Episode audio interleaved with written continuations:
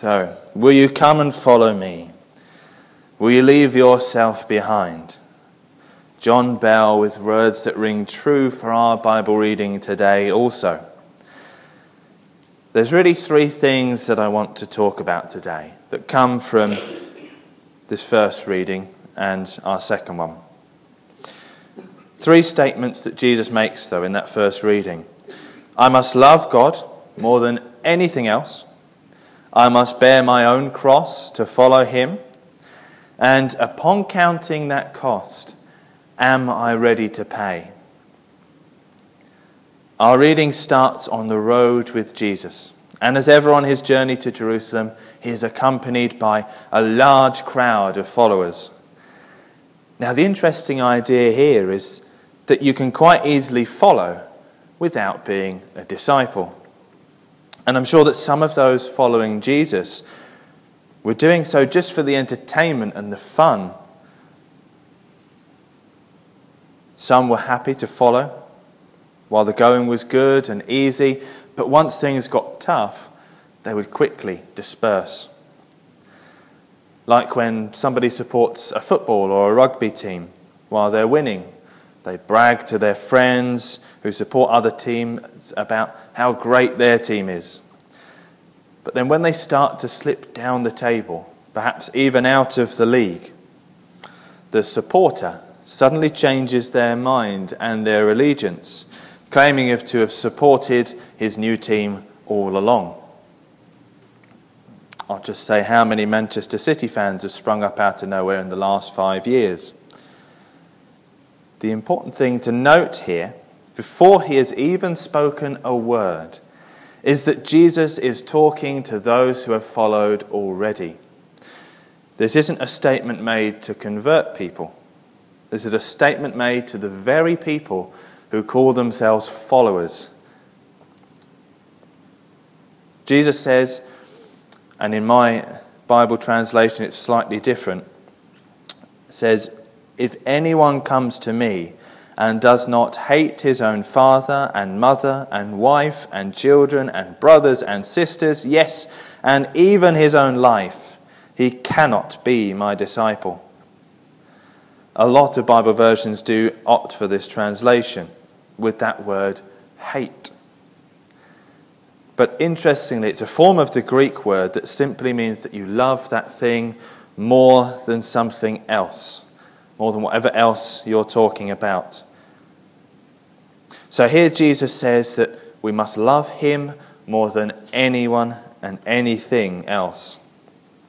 And not just more than those people we know who are acquaintances, not just more than those people we know as friends, but more than our very own families, our fathers, mothers, wives, children, brothers, and sisters.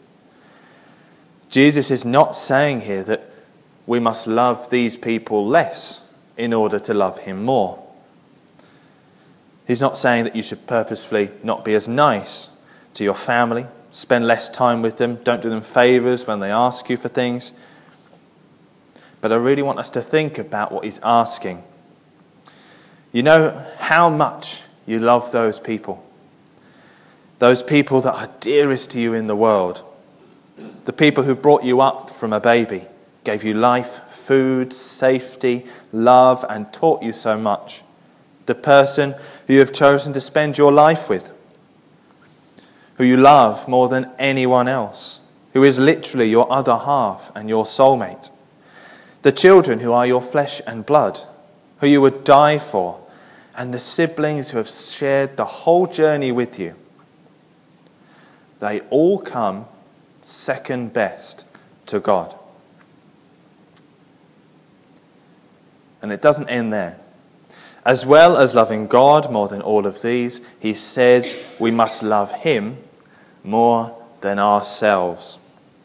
Just being human, we have a tendency for egotism, for looking out for ourselves, making sure that we and those around us come first.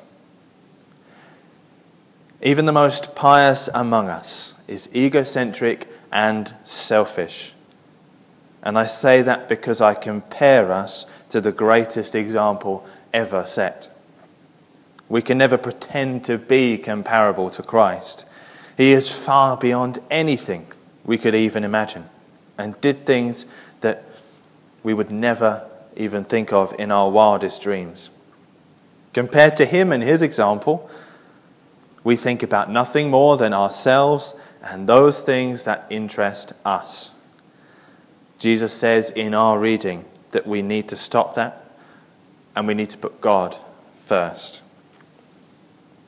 That first section of this reading is simple enough to analyze. You must put God before everyone else, including yourself. But what about this next sentence? Whoever does not bear his own cross and come after me cannot be my disciple. What does Jesus mean with these words? When I first read this, I just assumed it was not going to be the literal. And I think in some ways it doesn't mean that. But it's not something you can rule out. In Iraq, under the governance of Saddam Hussein, Christians, the same as people of other religions, were protected. But when the West toppled his uh, regime, they started that string of catastrophes. We know where this has led to. The Christians, once protected there, were under threat. And now we have seen that worse has happened. In Iraq and Syria, Christians have been hunted and chased out of their homes, told to convert to Islam, pay a heavy tax, or flee away. And even upon fleeing, they are stopped, they are stripped of all their possessions, and told to go. Worse still, they have been brutally tortured and even killed. There are Christians who have woken up this morning in that area of Iraq and Syria who do not know if they will see to the end of the day. They don't know if they'll be sleeping in the same bed tonight. They don't know whether their faith can withstand. Brothers and sisters, we do not know how blessed we are this morning to sit here and hear the word of God preached to sing to his great name and love. How blessed we are not to be sitting here wondering if someone is ready to burst through the doors and shoot us where we sit. Our Christian brothers and sisters are in desperate need of our prayers this morning. And those who terrorize them are in even more desperate need of our prayers desperate need to hear the good news and to truly feel God's love. Because once you have felt that, there is no other way but His. So whoever does not bear his own cross and come after me cannot be my disciple. In today's world and situation, it's not beyond the realm of thinking the literal. But there is another meaning. Not separate from that idea, but I think alongside it. That he's not asking us to literally carry our cross alongside him, but rather he's asking us to give up the idea that we are in control. To give up the idea that we know what's best for us. To give up that idea that we have power. We must die to self will and embrace God's will no matter the cost. We must give up what we want to do and accept what God wants us to do, even when the cross is what we might face. We must trust Him. The imagery this brings forth is mind blowing. He asks us to lift up our cross and carry it, following Him. And I get this picture of my Jesus walking before me cross on his back, trudging his way to Calvary, and me with my cross walking behind him, following him to that place of skulls. But what is my cross? What am I bearing? Well, I'm bearing the weight of my sins on my spirit. I look to Jesus ahead of me and I realize that to reach him and to journey with him, I must bring my sins to him. I must bear that cross and bring it to him. Because when I reach him, And when I've brought my sins to him, it is those sins that I will die to. Those sins that I will die to, but not by joining Jesus on a cross. I may have to bear it and bring it to him, but I do not have to endure its wrath. Because when we reach Calvary with the Lord, he doesn't just have his cross, but he takes mine as well, and he takes yours. Every last one of our crosses, every last one of our sins. He takes your cross. He takes your death that you deserve, and he dies it for you. I must carry my cross no matter what the consequences. and at the end of it, Jesus takes my sin and my pain through his death. But then he gives me joy. He gives me life. And he gives me new life through his resurrection. So when I carry my cross to him, as Paul put so beautifully, I die to sin and I am alive in Christ. So knowing the cost, knowing that we must put God before everything, knowing that we must follow God's will no matter what the cost, are we willing to pay? As Jesus says, who first starts to build a tower without first counting the cost? Who goes to war without first assessing whether you have a chance of winning? And it's the same for us. It is a war that we are in. Firstly, a war against sin, which is a war that is already won through Christ. But also, we are in a war against the world and the ways that go against Christ's way. The Islamic State take their fight to the world through violence, terror, and anger. You follow their way, or ultimately, they kill you.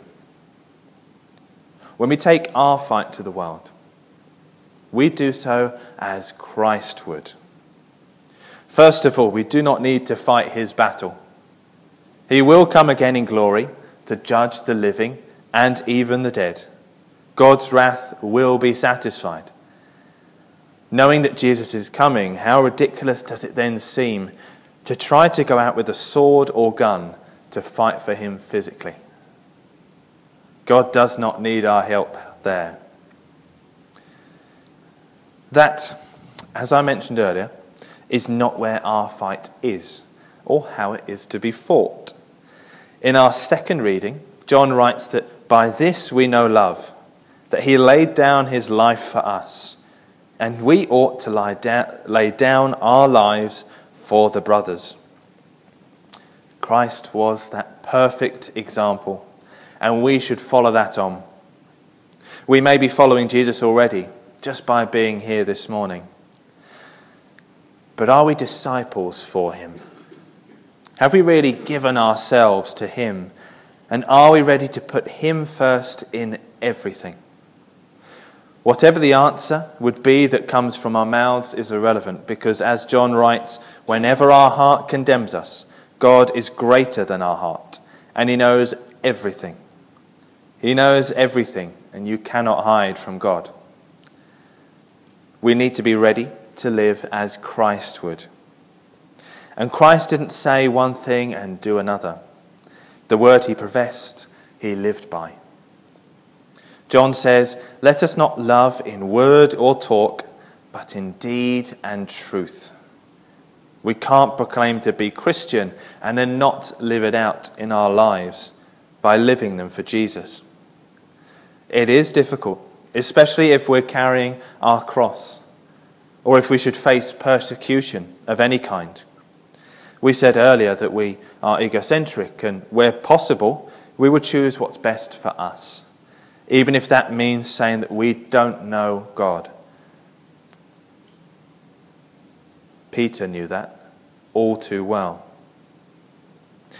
It is not about making split second decisions to choose God and to show faith, but rather it's something deeper.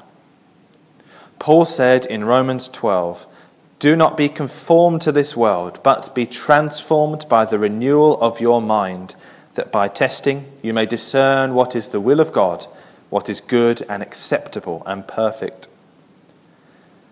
In order to make the right choices for God at all times, even when it seems impossible, we must have a renewed mind, a mind set on Christ, a mind ready and equipped to deal with anything that the world throws at us, because our mind is in Christ. And that's the key. If we have a renewed mind, which is in Christ, set on Him and His ways at all times, then we will be good disciples. We will make the right decisions. It won't be easy. It will involve a lot of Bible study to stay connected with Him and a lot of prayer. And I'm sure that we will not always get it right. But that's the great thing, because God is with us. If our heart and mind is set on Him, He will be with us.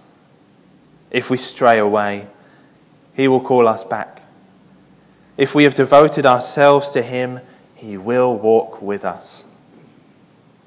So as we go from here today, knowing the cost of following Jesus, knowing the growing threat to Christians around the world, the question is not, are we going to have to pay for being a disciple of Christ? The question we need to ask ourselves is, when the time comes, are we ready to face up to that battle? Are we ready to pay the price for following Him? If you're sitting there not sure that you are ready, then you're probably a lot more honest with yourself and knowing where your help and salvation comes from. And so you're a lot closer than you think. Hold fast to Christ, brothers and sisters, for he is the way, the truth, and the life forever and ever. Amen.